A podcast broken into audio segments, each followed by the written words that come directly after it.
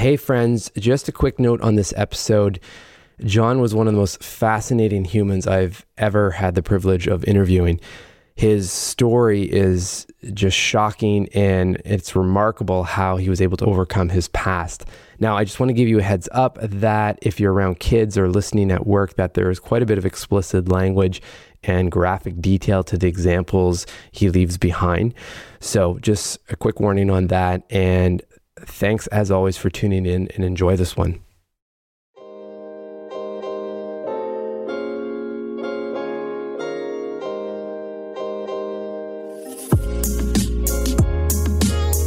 Welcome, everyone, to another episode of Behind the Human. I am your host, Mark Champagne, and it is my job to unpack the stories and mental fitness practices of people living at the top of their game personally and professionally.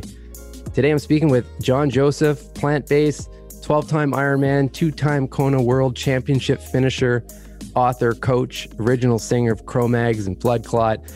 PMA, he, I would say you're a global advocate for PMA, positive mental attitude. And correct me on the pronunciation here, but uh, someone practicing Bhakti Yoga. Bhakti right? Yoga under the is. direction of A.C. Bhaktivedanta Swami Prabhupada. Amazing a little bit more context just on your, your backstory here. John comes from a broken home of a violent alcoholic father. He spent six years in an abusive foster home, was homeless on the mean streets of New York City in the mid 70s. That must have been something.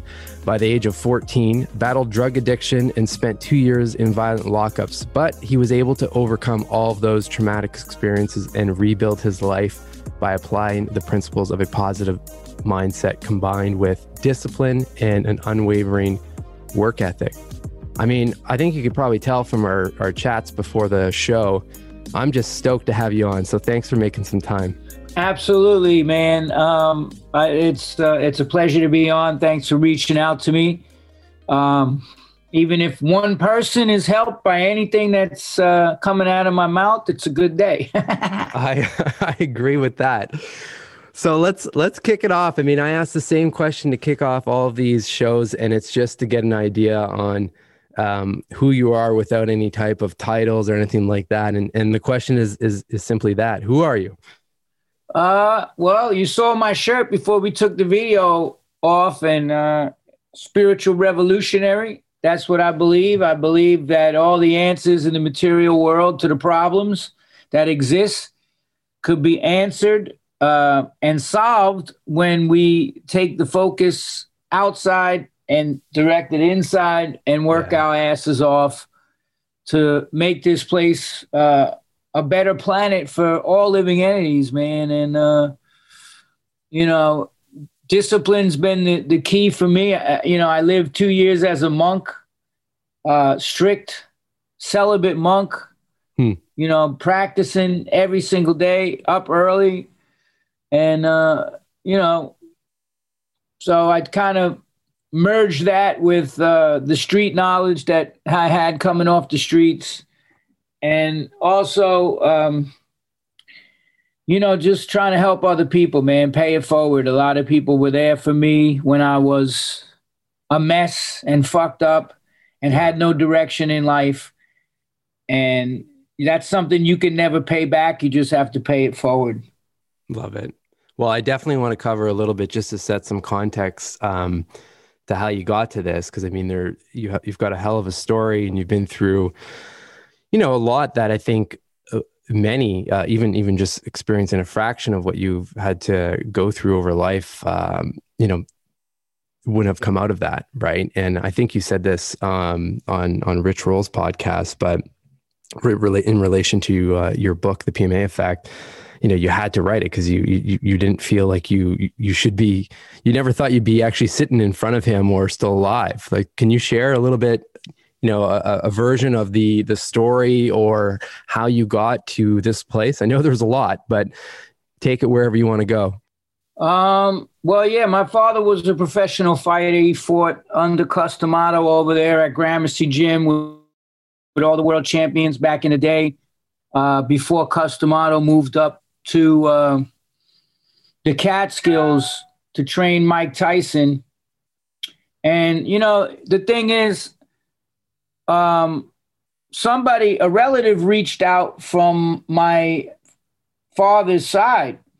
I never had any relationship with him because he tried to basically murder my mom. He abused us, abused her, beat her while she was pregnant with me, uh, stole her money.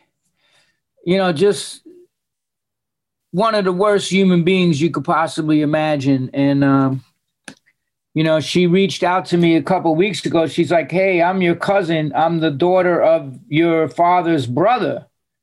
And then, wow. you know, we, I mean, fucking, what are the odds of that? She's yeah. 55. I'm, I'm going to be turning 59 and uh, we never knew each other. And she lives in Long Beach, Long Island, which I, I ride my bike out there and train for Ironman going out there. I'm like, holy shit. And she said that, uh, you know, and I heard this from other professional fighters. My brother went to a fundraiser for boxers, I don't know, like 10 years ago. And when they found out who he was, they all started coming over and telling him what what she told me was that he had the potential to become, you know, one of the top fighters in his weight division. And he wanted to be a gangster more than he wanted to uh, f- be a boxer. And hmm. he also was an alcoholic. So that's a deadly combination. And he ended up being uh, a collector for guys from the Westies, like the Irish mob here in New York City. If you didn't pay, they would send him over there and make you pay. Yeah. And um, anyway, the, like I said in my book, the last memory I have is the night he broke into my mom's house and, and almost beat her to death. And uh, the cops took us away. They put us, uh, the state took us away from her because she was spiraling into depression. We went uh, into, in, we got bounced around and then ended up the three brothers back in this insanely abusive foster home for six years. I mean, every kind of fucking abuse you can imagine they were doing to us and, uh, you know, starving us. We had to like steal the dogs' food to eat. Like that's how bad it Holy was. Shit. And they were getting money from the state and they had a bunch of foster kids and we weren't allowed in the house. We were never allowed to wash our clothes.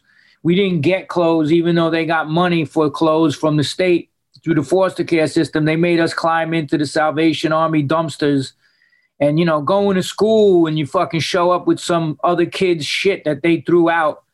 You know, we were just ridiculed and picked on, and it started making me a very, very angry person for what was done to me as a child. And uh, the beatings, you know, we were sexually abused by the older kids in the home.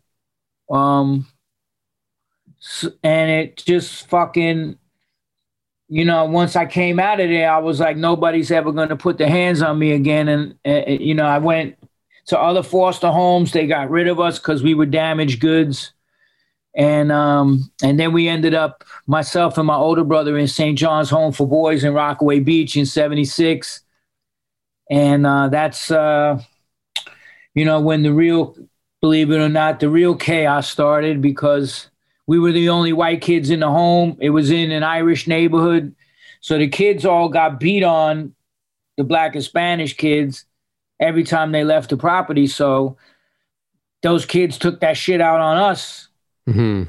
And like, you know, it was just crazy. I mean, the first time I took LSD with this one kid, and he he, you know, his father's mother's boyfriend burned him, almost burned him alive, threw him in a tub with out, uh, lighter fluid and set him on fire.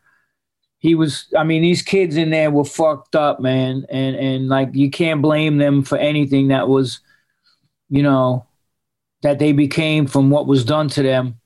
I always tell people, look at the past, man, like I was watching this documentary on prostitution and how these prostitutes were killed by this one serial killer that killed like 78 of them. And she said, you know, we don't we don't want to be we didn't want to be prostitutes. That's not something I hey, I want to be a prostitute. Yeah. It happens because of a result of trauma in their lives. Yeah. And that's the same because I've been in this shit. I deal with inmates. I, I, I deal with kids in foster homes. I you know I kind of try to mentor them, and it's the same shit. You know, so the I ended up get, how leaving do you get out of it? Well, I'm going to tell you because when I ran away from St. John's Home for Boys the first time, it was 1976. And, uh, you know, I got arrested on the streets. I sold drugs to an undercover narcotics officer. And then they St. John's took me back. I, I left again. And then uh, I got caught for a B&E breaking and entering. We tried to break into the roof of this supermarket to get into the safe. And uh, we got caught.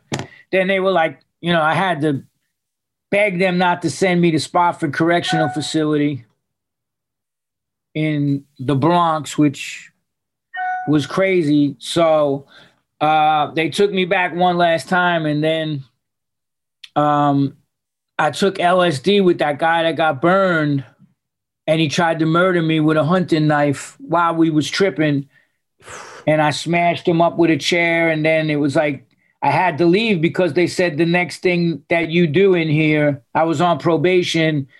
You know, I was uh, I was awaiting court for those two cases.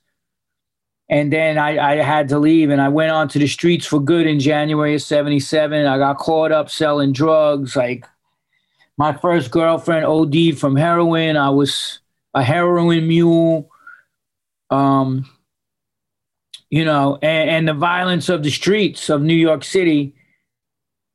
As much as like I'm writing a film about that one year now that uh, which was my first year out on the streets was 77 it was the summer of punk son of sam the blackout like just all of it compiled together. And there's this 15 year old kid out on the streets like having to fucking survive through all of that. And i always had a thing against my mother because like she never took us back when she had the chance because her boyfriend didn't want us around. It's called cock blocking. You know, I'm not. I don't Yeah. want these three kids around. You know, and I'm trying to have my get my sex and do whatever. And he was an asshole to her too. You know, forced her to have an abortion against her will. I mean, she got pregnant by my father raping her. That's how I was born. And my younger brother too. He broke in and raped her, and she wouldn't I mean, I wouldn't be here talking to you if she Yeah. would have done what the family said to do. She's like, no, they're they're still my babies. I, I I can't do that. So just like everything I knew, it just kept the anger just kept, you know, building and building and and uh I was I just became this like crazy street fighter dude that uh, I was like, if you're bigger than me, I'm gonna put a pipe across your face. Yeah. like i mean there was people new york city was the murder capital of the united states. There was people out there that would kill you. I got stabbed i got shot uh because of the circles i was running around with. Most of those people ended up murdering people that i was hanging around with two in particular and they they were murdered later on. So i was running in very violent circles and uh you know i uh ended up in Forest Park um, at the Dome. You know, meanwhile, you know, I'm going to punk rock concerts. I'm I'm I'm living every kid's fantasy, man. I got no adults telling me what the fuck to do. But you know, I never had a place to live. I would sleep in the stairwells of buildings and the staircases at the top of these big apartment buildings because they had a heater a radiator, whatever radiator at the top level, or I would sleep on the trains in the wintertime. I would sleep in porno theaters. You pay a dollar and just, you know, it was always, you got to watch your back. That's what it Mhm. was all about. And uh, I ended up in Forest Park selling angel dust. I wrote a pilot about, you know, this whole situation. And, uh, I had Howie Tannenbaum want to meet me, who represents Vince Gilligan, who did Breaking Bad. So that's how crazy the story was, and Yeah. it was a period piece. But uh, you know, things just come up. Like somebody read my book and was like, "Yo."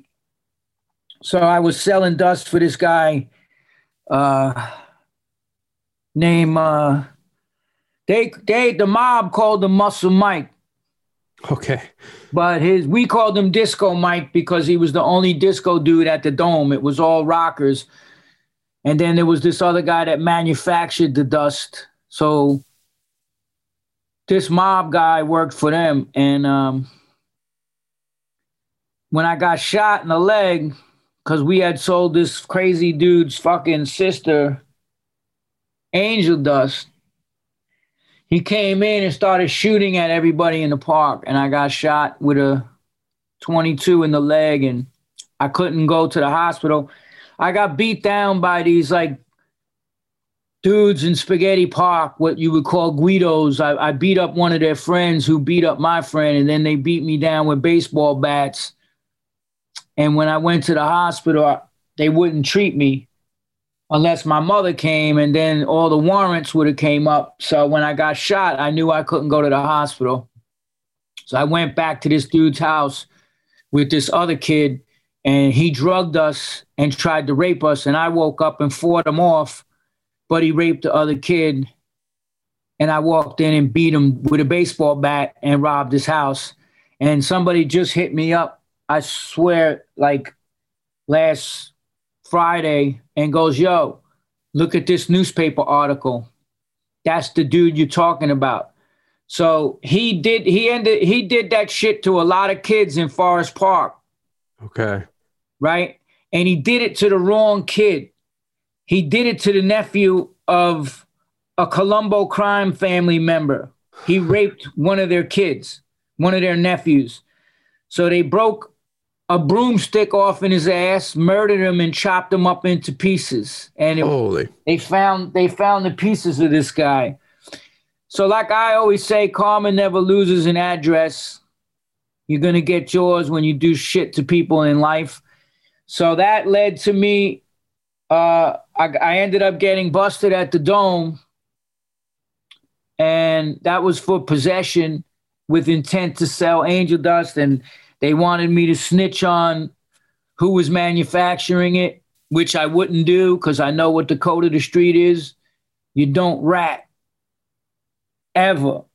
So Plus, like these guys were mob connected. You wrapped somebody out, you're going to go inside and, and you put somebody away for 10, 15 years, they're going to have you killed while you're locked up. Mm-hmm. And it just wasn't my thing. I was like, they offered me a drug rehabilitation program or I'm going to go upstate for four to six. So I rolled the dice. I got two. And that's when I just, you know, really started to like wonder where the fuck my life was going at that point. Um, you know, they took us to maximum security prisons, the Scared Straight program, to try to scare us. This was 78. Um, didn't work. Uh, I just learned how to be a better criminal. And when I got out, I caught another drug case, and then they offered me uh, the military or going back upstate, I was still underage. So I had to have my mother sign me in to the Navy, and she was dating this recruiter. So she was able to get all the chart, you know, he was able to like get my past buried. So I went in okay. four to four four years in the Navy. And when I got to Norfolk, I just didn't fit in. I was, you know, I was you know, when I was locked up, they had me seeing a psychiatrist. They put me on like fucking meds at the beginning, and I was like, didn't take them anymore. And then, you know, the Navy said I was a time bomb waiting to go off. Were you numbed out at that point? Yeah, I, mean, I was taking so much. I, listen, I was in uniform. I, I'm gonna put it to you this way. My brother E also got incarcerated with me. We were both locked up upstate, and we both went into the Navy program in the in the buddy program January uh, of 1980. Okay. And um, when we went to Fort Hamilton in Brooklyn to ship out on a Navy flight to, to Great Lakes boot camp, he goes, Yo, I used to hang out in this neighborhood over here. There's a guy that sells dust five blocks away. So we went over there and we bought a bunch of bags of angel dust and smoked them and went went to boot camp high on angel dust. You just And couldn't then- get away from it, eh? It yeah, well, I'm a drug. I was, I'm, I was a drug addict. You know, like I Yeah. was, I wasn't dealing with my past, so you, you're gonna have to try to numb that shit or explosive violence. Mhm. That's how I dealt with it.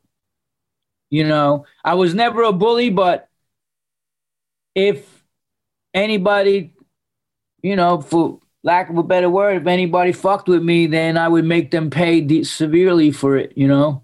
And that's just, that's where I was at at that point in my life. And then I got down to Norfolk, Virginia, and um, I started s- selling drugs. I had a drug business going while I'm in the military, making all this money.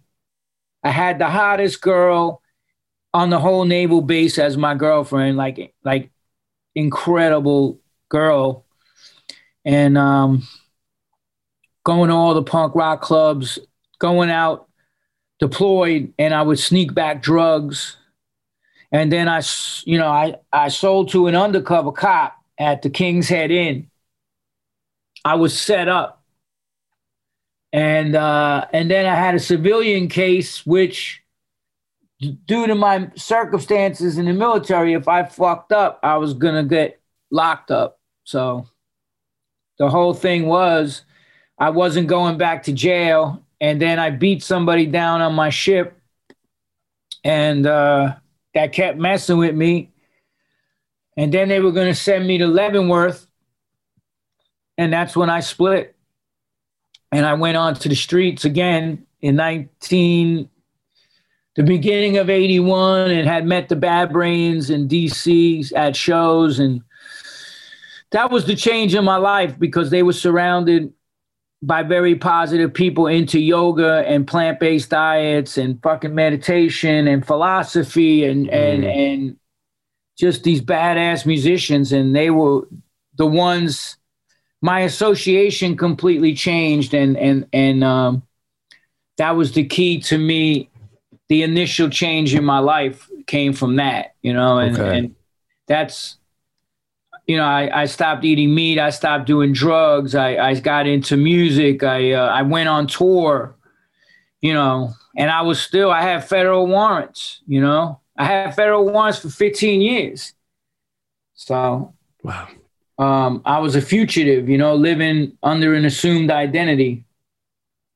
That's how, uh, even as a monk, everything, you know, traveling, touring, uh, you know, on MTV, everything with the military, you know, they don't look for you. They just put the warrants out. And then if you fuck up, your warrant comes up. So that's how that goes, you know.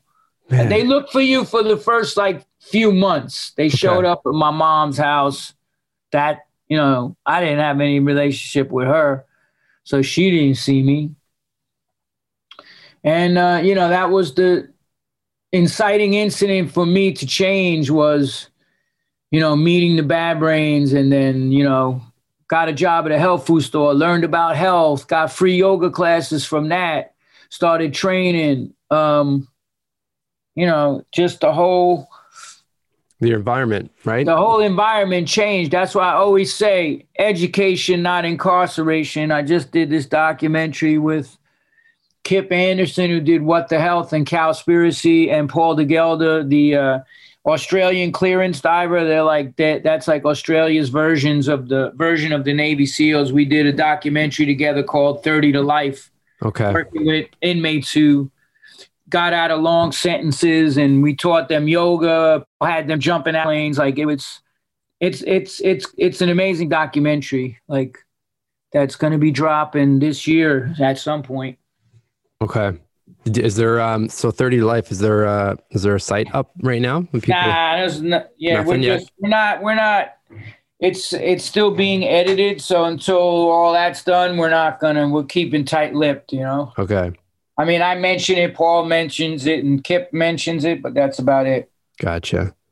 So then how do you before we get into j- just mental fitness because I mean I feel like that's a huge part or huge backbone into uh y- your life now and and ultimately what y- you know pivoted it, you out of that world like how do you connect then with you know inmates and others that are very much surrounded, right? Their environment is still just fueling all of this this this anger and negativity and and you know basically pushing them down the same path. But somehow you have to you have to pull them out right in a way. Well the only way you can do that and that's why i've spoken at you know maximum security facilities gang high schools in new york city drug programs all over the world i was on the speaking circuit before this whole you know shit went down with the pandemic so uh, the thing that resonates and the reason you get their attention is because I've walked in their shoes. You know, if somebody with a PhD that thinks they understand these guys tries to go in there and talk to them, they are not going to give a fuck.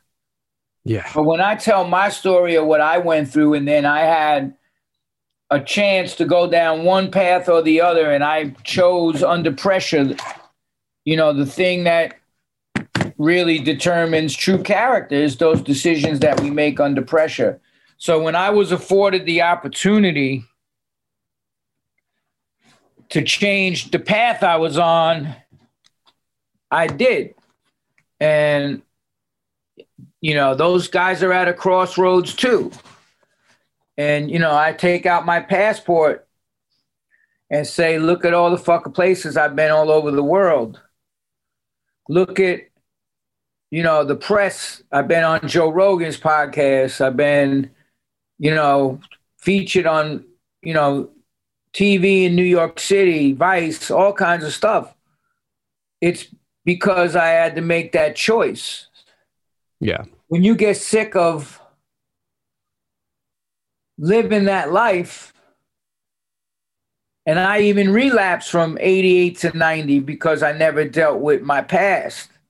So that's really a, a, big part of it too. For two years, I was a, I was a, I was a, I was a crackhead.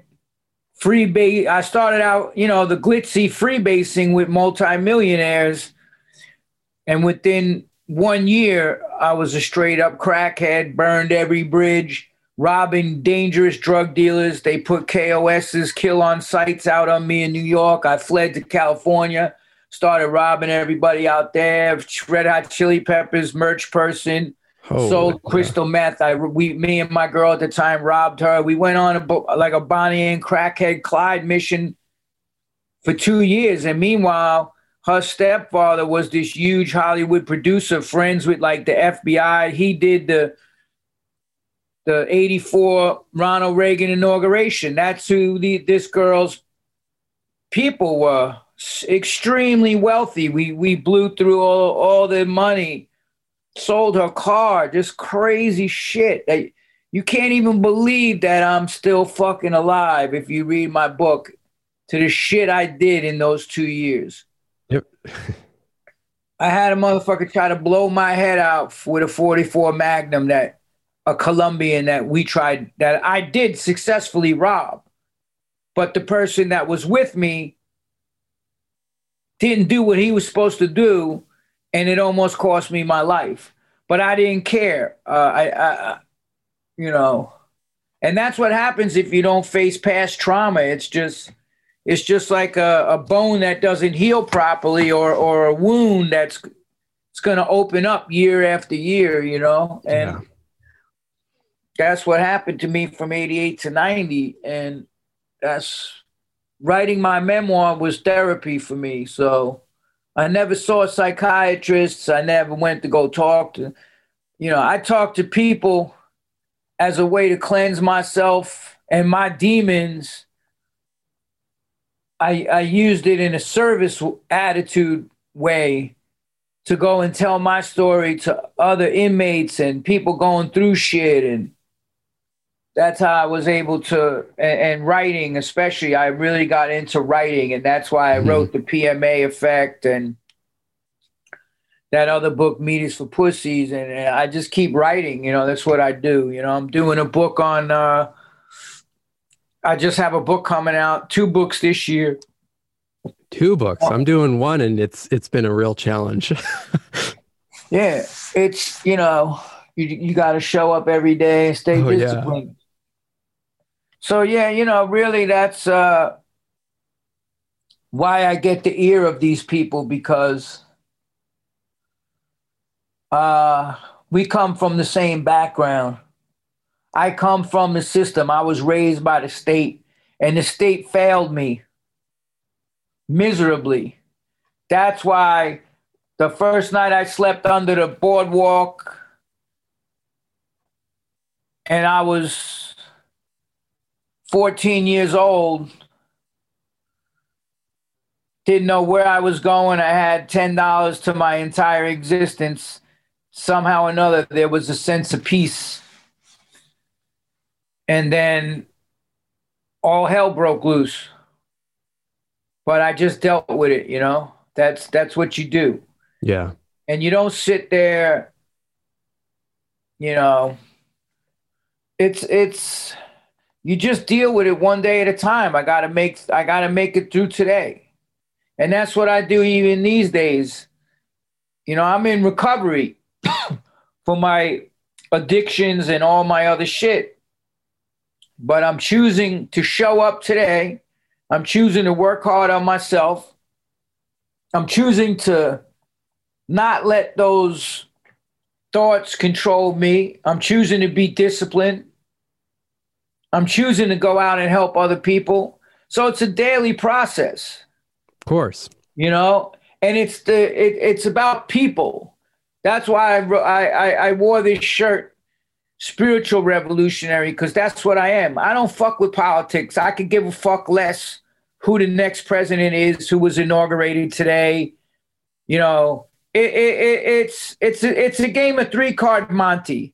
You know, and it's a hustle. And the dealers may change, but the deck is the same. Totally. They did it for fucking Bush. They did it for Clinton. They did it for Obama. He was over there doing the worst shit in the Middle East, and no, nobody said nothing about him. Trump, same shit. And, and, and, you know, and now they got the next guy, Biden and Harris. And, and, you know, I mean, you know, Biden's running it, but you know, the first female, you know, this is a fucking shit show, and the people just keep getting fucked. So I don't, you know, there's a chapter. My guru, my guru's uh, A.C. Bhaktivedanta Swami Prabhupada wrote a book called The Science of Self-Realization, and there's a chapter called Spiritual Solutions to Material Problems. See, everybody's trying to solve one material problem by making some artificial arrangement to to try to juggle the material energy. But Maya is going to kick you in the ass. The illusion is going to kick you in the ass every time. So you're never going to defeat the the Maya, the illusion. Mm-hmm. And it's only by practice and detachment. Just like when you read in the Bhagavad Gita, Arjuna says it's easier to control the raging wind than, than to control the mind. How do we control the mind? And Krishna said by practice and detachment. So that's, I practice that every day, man. You know, I get up, I do my sadhana, my program, I, I, I chant, I read, I study philosophy, I look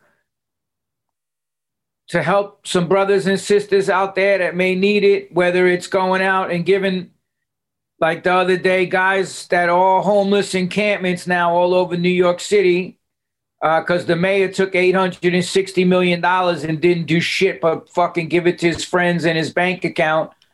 And the homeless situation's out of fucking control. I went and bought him like a bunch of like fruit at the fruit stand and, and got him breakfast. Or, or I'll talk to people online. I answer every single fucking message that I get.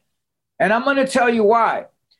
Because a few years back, there was a guy and uh, you know he came out on my I I you know he he he responded to my Instagram stuff and whatever and he had just gotten out of prison you know he has a child with a learning disability uh severe and he's a fucking tough son of a bitch man like you know, the, a neck as wide as a football, like just, you know, he's the real fucking deal. And I do these walking tours. And at the end of the walking tour that I do, this guy comes up to me. I didn't even know who he was. He goes, Yo, I'm that dude. And I just want to tell you something. The day that I wrote you on an instant message on face on Instagram and messaged you, I was sitting in a in my garage with a gun in my mouth, and I was going to take my life. And I said, "Let me reach out and see what this dude has to say." And he never said anything like that in the mail. I'm going to kill myself. Nothing like that. We were just shooting the breeze. He's like, "Yo, man, I'm having a tough time." I said, "Hey, read these books on philosophy. You don't even got to order them. You could listen to them and and read them right now. I'm going to send you the link." And no matter what we're going through, we got to push through, man. That's it. Every day is a test. Yeah. Wow. And he goes, Yo, you fucking responded to me, man. And it, at that moment, I said, I need to live for my family. And he told, you know, like, it fucking blew me away to have this guy come up to me and tell me that. Like, that's why, you know, I try to answer and help every single person that I can. You know, yeah. I have a brother that's an addict. He's been in comas. He's fucking, you know, it's he wants to die, but he just won't do it. He's he's choosing the path of slow death. So like I try to be of service to everybody and, and, and that's what bhakti yoga means. It's the yoga of devotion. I, I'm there you know, I serve Krishna, I serve Prabhupada, and I serve people. That's I, I always put myself, you know, my my spiritual name that uh, I, I I was given is Jayananda Das, and Das means servant. So hmm. that's why I always try to remain in service to other people, and uh, you know, that's why I had a chance to buy a house and I took that money and I opened up a yoga studio and I built it with my own two hands and I kept it open and financed it for 10 years because and then my mother was like you're crazy you know that how could you and then I said ma just come to the yoga for a Sunday program and see what we're doing feeding people plant-based meals and you know Krishna Krishna food too and and and she came there. We had a hundred people in there, and when she walked out of there, she was in tears, and she said, "I'm never going to question why you did this again." I was like, "Ma, you saw what she came to visit me when I was a monk in Brooklyn." And she was like, she just knew and was so happy that I was doing that because she knew like what I've been through in my life. Uh, I needed that, and I knew what worked for me. So if it could work for me, it could work for anybody. So that's why I tell. That's why I tell people, you, you know, don't put your faith in fallible soldiers you know, don't place your faith in Maya, in the illusion. You know, like there's all this shit that went down in the last year. But according to the highest philosophy on the planet, the first teaching of the whole process is aham brahmasmi, that we're not the bodies, that we're spirit souls. So, yeah. what if everybody connected on that platform? I don't see a woman. I don't see a black person. I don't see a transgender person. I don't see any of that. I'm looking on the spiritual platform. When you come to the Brahman realization, that's where you see the, the, the soul within everybody. You're not looking at people for whatever external material shell they have covering who they really are. So that's where I try to keep my consciousness, uh, you know, engrossed in that eh, rather than like arguing politics. And, and I try to simultaneously help people with their health and Yeah. and their mental fitness and toughness. That's why I started coaching. I started, you know, this year, and what I said during this pandemic, if you didn't get your shit done, it's not because you had a lack of time, you had a lack of discipline. So I know what works for me. I know why I got over a dozen Ironmans done. I know why I wrote books and films and TV pilots and songs and albums and was finally able to become clean and sober. So that's why I took up coaching to help people to get to that place themselves. And, um, you know, Yeah. There, well, there needs to be some sort of some sort of event or some sort of awakening, whether it's your story or uh, I know for me too, uh, Stoic philosophy has been really helpful throughout this whole pandemic and everything going on. Is it just provides perspective, right? It's like this, sh- all this shit has happened before. It's like this isn't the first time we're going through a lot of this stuff. So either you're focusing on what you can't control or focus on what, what you can, right? That's what I tell everybody. Why are you focusing on something that you have no control over? Why don't you focus with the abilities that you have to better yourself right now? And I was I was living in the epicenter of the whole shit, New York City. I didn't let that Yeah. fucking get to me because practice and detachment. You know, and my tours with my band were all canceled. Everything was canceled. My speaking engagements canceled. My my tours with my band canceled. Couldn't do any walking tours, all canceled. Um, Yeah. speaking engagements canceled. So, what was I able to do?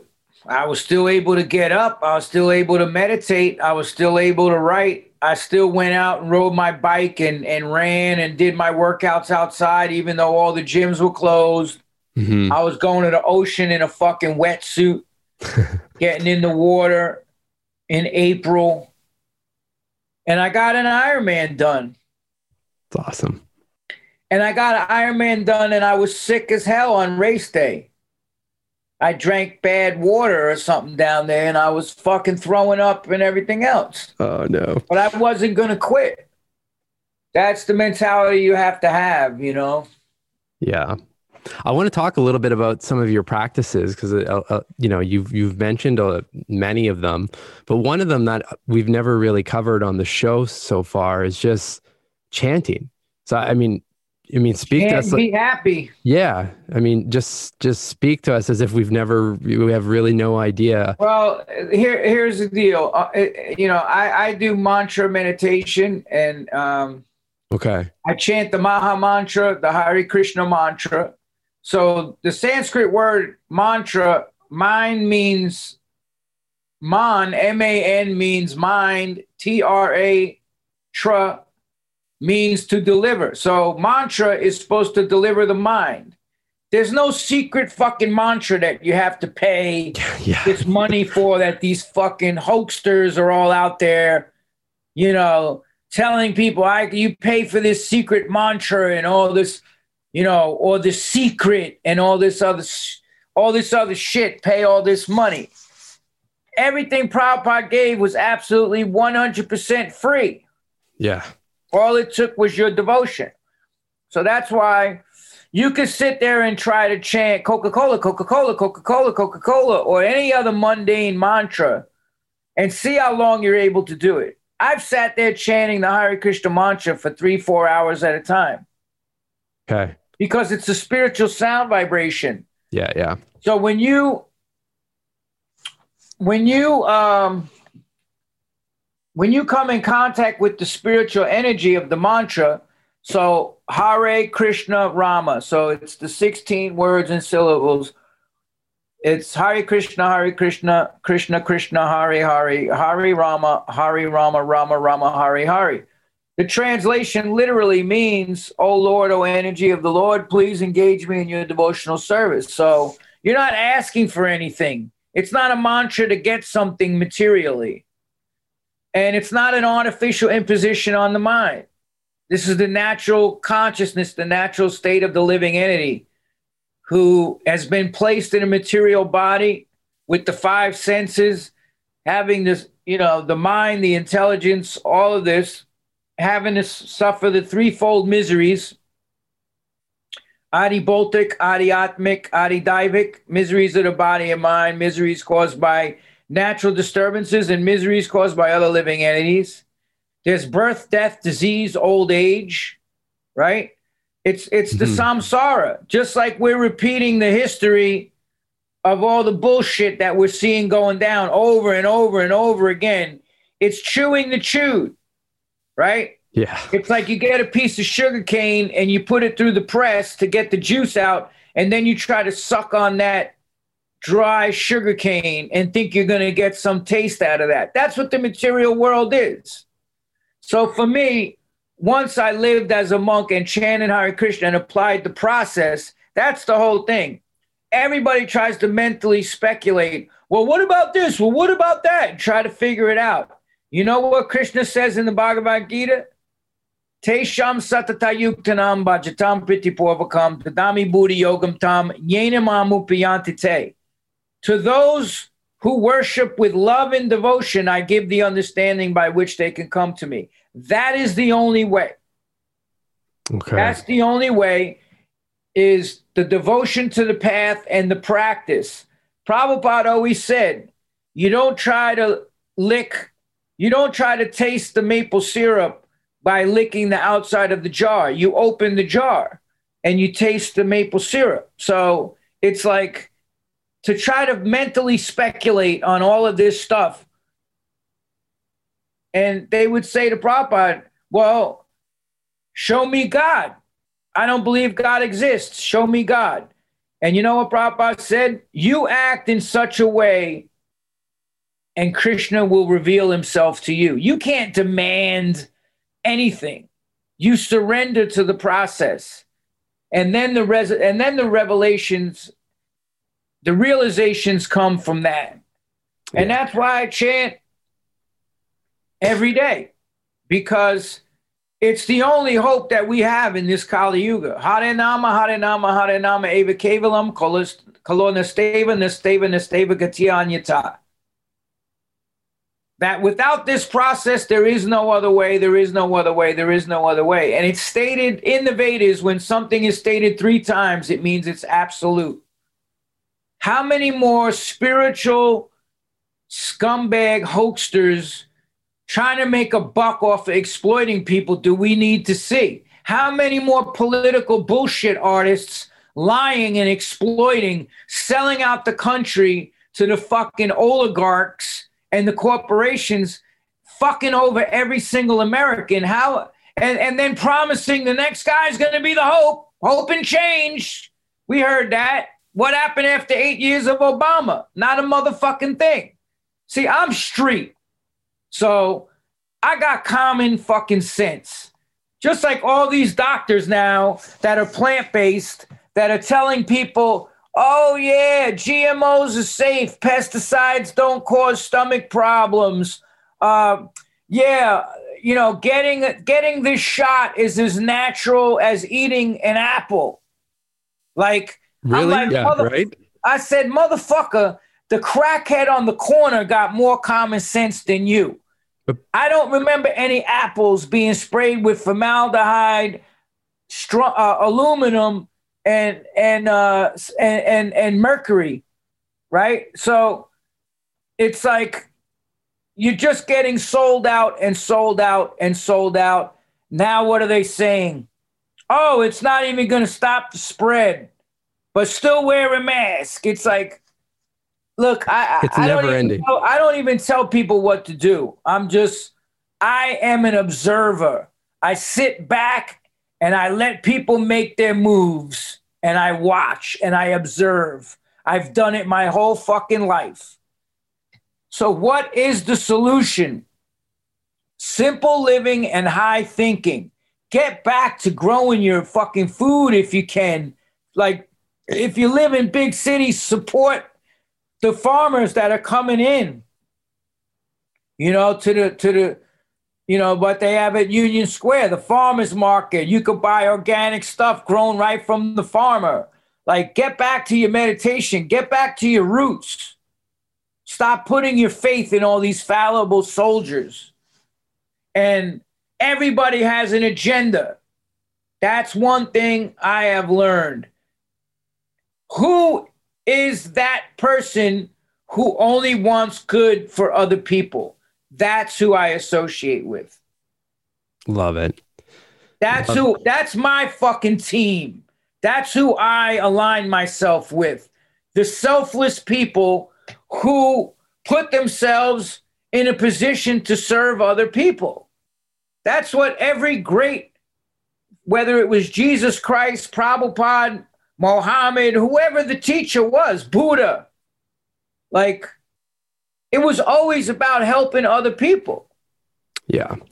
Well, and I think I think regardless of whether it's spirituality, whether it's pandemics, politics, uh, your diet, I mean, the, the whole reason uh, you know I put my energy into a show like this is just to expose some of these these mental fitness practices and spiritual practices because they allow for that pause to think to your point right? Like people and I've seen it my I get caught in this as well too. You you you just start spiraling and you stop thinking. Like you said like the let's just go straight back to just logical common sense and ask some questions.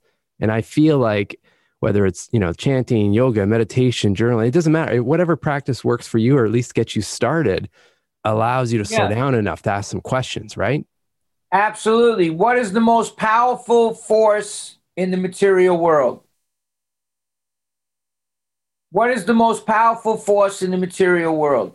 What is the beginning of all of our paths and search for knowledge? What is that one thing that happens where we go on our search. Why your show or any podcast or even music mm-hmm. is so important. It's called hearing. Yeah, yeah. Shravanam. Shravanam Kirtanam Vishnu Smaranam. You hear, you chant, you remember, you vibrate.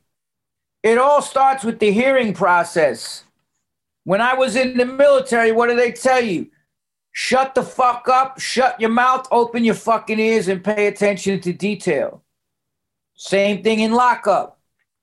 Open your mouth, you're gonna catch fucking keys across your head, and you're gonna end up in the hole. Shut up. I'm running the show here. It's a little different when you get into the the yoga processes or the diets or anything. It was that I put myself in a position to learn. I shut my mouth and opened my ears. Mm-hmm. My great aunt Betty from Ireland used to say, You have two fucking ears and one mouth, so you need to listen twice as much as what you're talking there by. I love it. So there you go. Shut up and learn something. You don't walk into the dojo and start talking while the while the while the teacher is going to try to instruct you in something because he's going to whoop your ass. you shut up and you learn. That's what you used to have to say. You bow down and say, "Please teach me."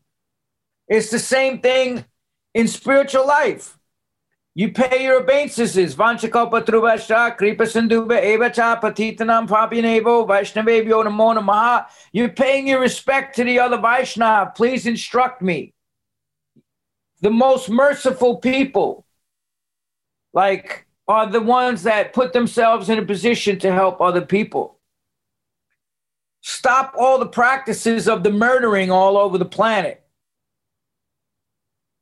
whether you're taking a human life a baby's life a fucking animal's life it's all karma i don't care how you want to phrase it it's all karma and it's affecting every situation on this planet. But that's why these podcasts and, you know, there's so much misinformation being put out there. There's so much Maya being vibrated. There's so much contaminated sound vibration that the real sound vibration, it come when it comes through, it comes through like a lightning bolt.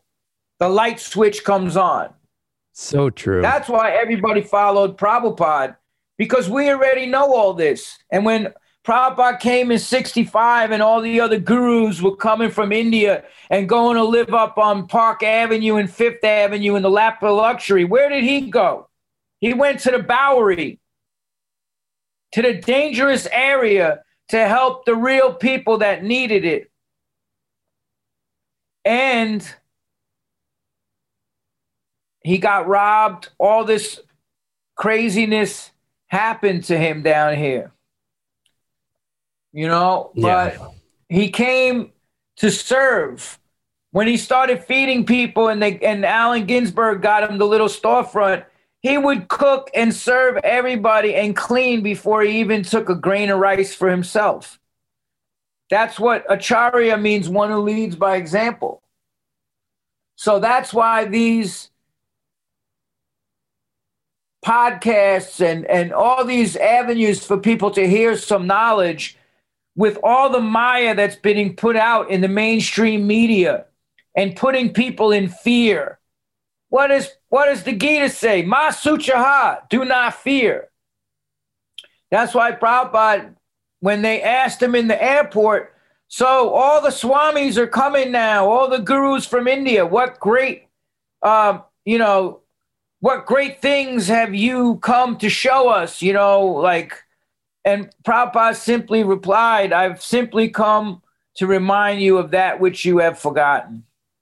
So powerful. That was it. Simple living and high thinking. There's nothing wrong with technology, but when you're sitting on Instagram and arguing political bullshit all day over which scam artist you like the best, that's a waste of human time. That's not going to get you anywhere. That train called death is still on the same track heading towards you. What did you do today to better yourself as a human being? That's my question to everybody. that was going to be because I want to respect your time, but I was going to ask you for one good journaling prompt. And uh, I mean, that's perfect.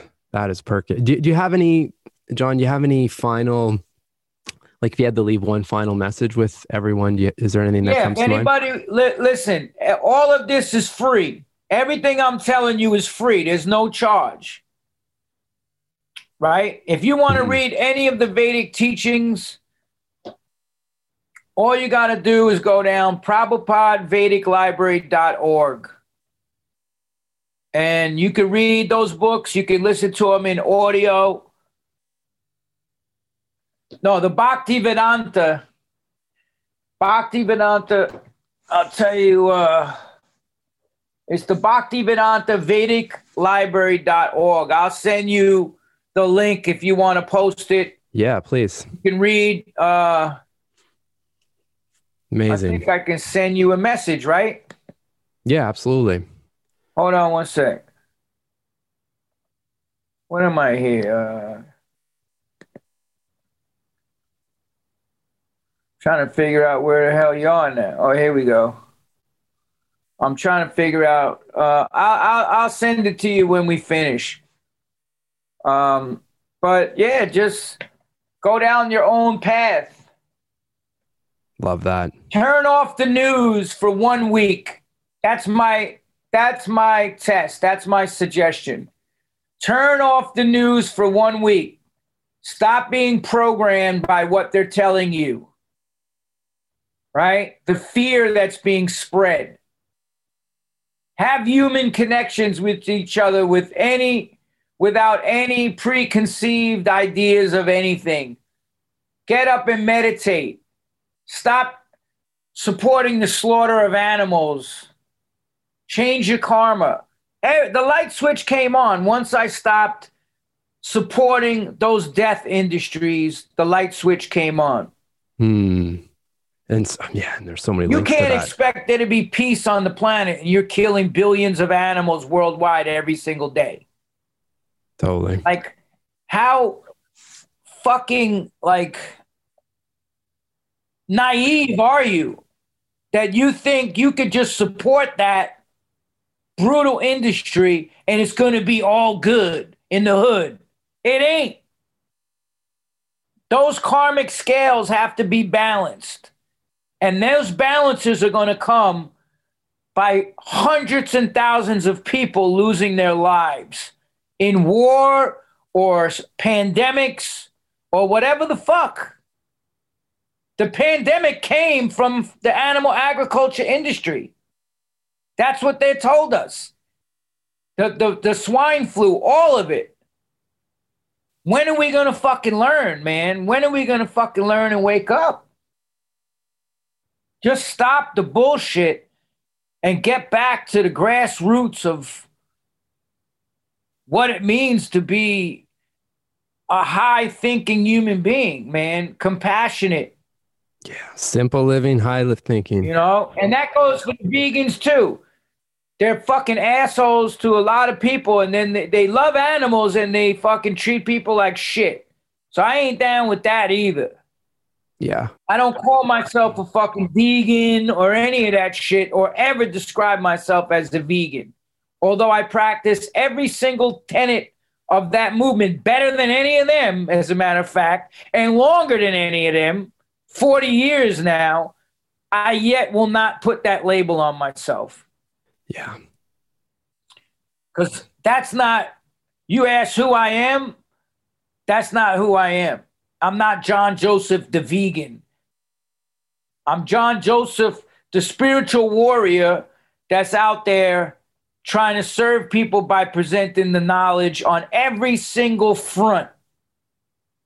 That's my job. That's my duty. That's what I was told to do is to pay it forward. So that's that's why I show up. That's why I do every podcast when people ask me. I put my money where my mouth is. I've been feeding the homeless in New York since 1982. And going out, putting up the cash and going out and actually feeding the people and, you know, developing friendships and relationships I've had for 30 years with some of these individuals, you know? Yeah. So don't talk about it, be about it. That's that's the philosophy of the street. Well, full circle on this one, John. I mean, from who are you to to the top of the um, to kick things off, right back to closing things yeah. off. I I appreciate it, and thanking you for your time is is not enough, in, in my opinion. I I really want to thank you from uh, myself, everyone listening, and every live or life that you have touched and will will touch. It's it's your uh, your devotion, uh, your energy going to you know waking up every day and doing your thing that is changing a lot of lives and helping a lot of people. So that I, you know, I just want to send a heartfelt thanks. Well, you know, you can look on the website. Like I said, I got the coaching stuff going on. Uh, you know, you can subscribe to my newsletter, johnjosephdiscipline.com. And here's what I tell you, and I said it in the PMA effect my dumbass did not come up with this knowledge. I'm like the mailman. I'm just taking the letter yeah. and I'm out there delivering it. You know? And if it helps, if one person's helped by this podcast, if one person goes on, you know, back the uh, the library and, and reads a book and it helps them, then mission accomplished. What's the value of one human life? um, support you on that one. That's what I've said about this one. Absolutely. Well, thank you, man. Thank you.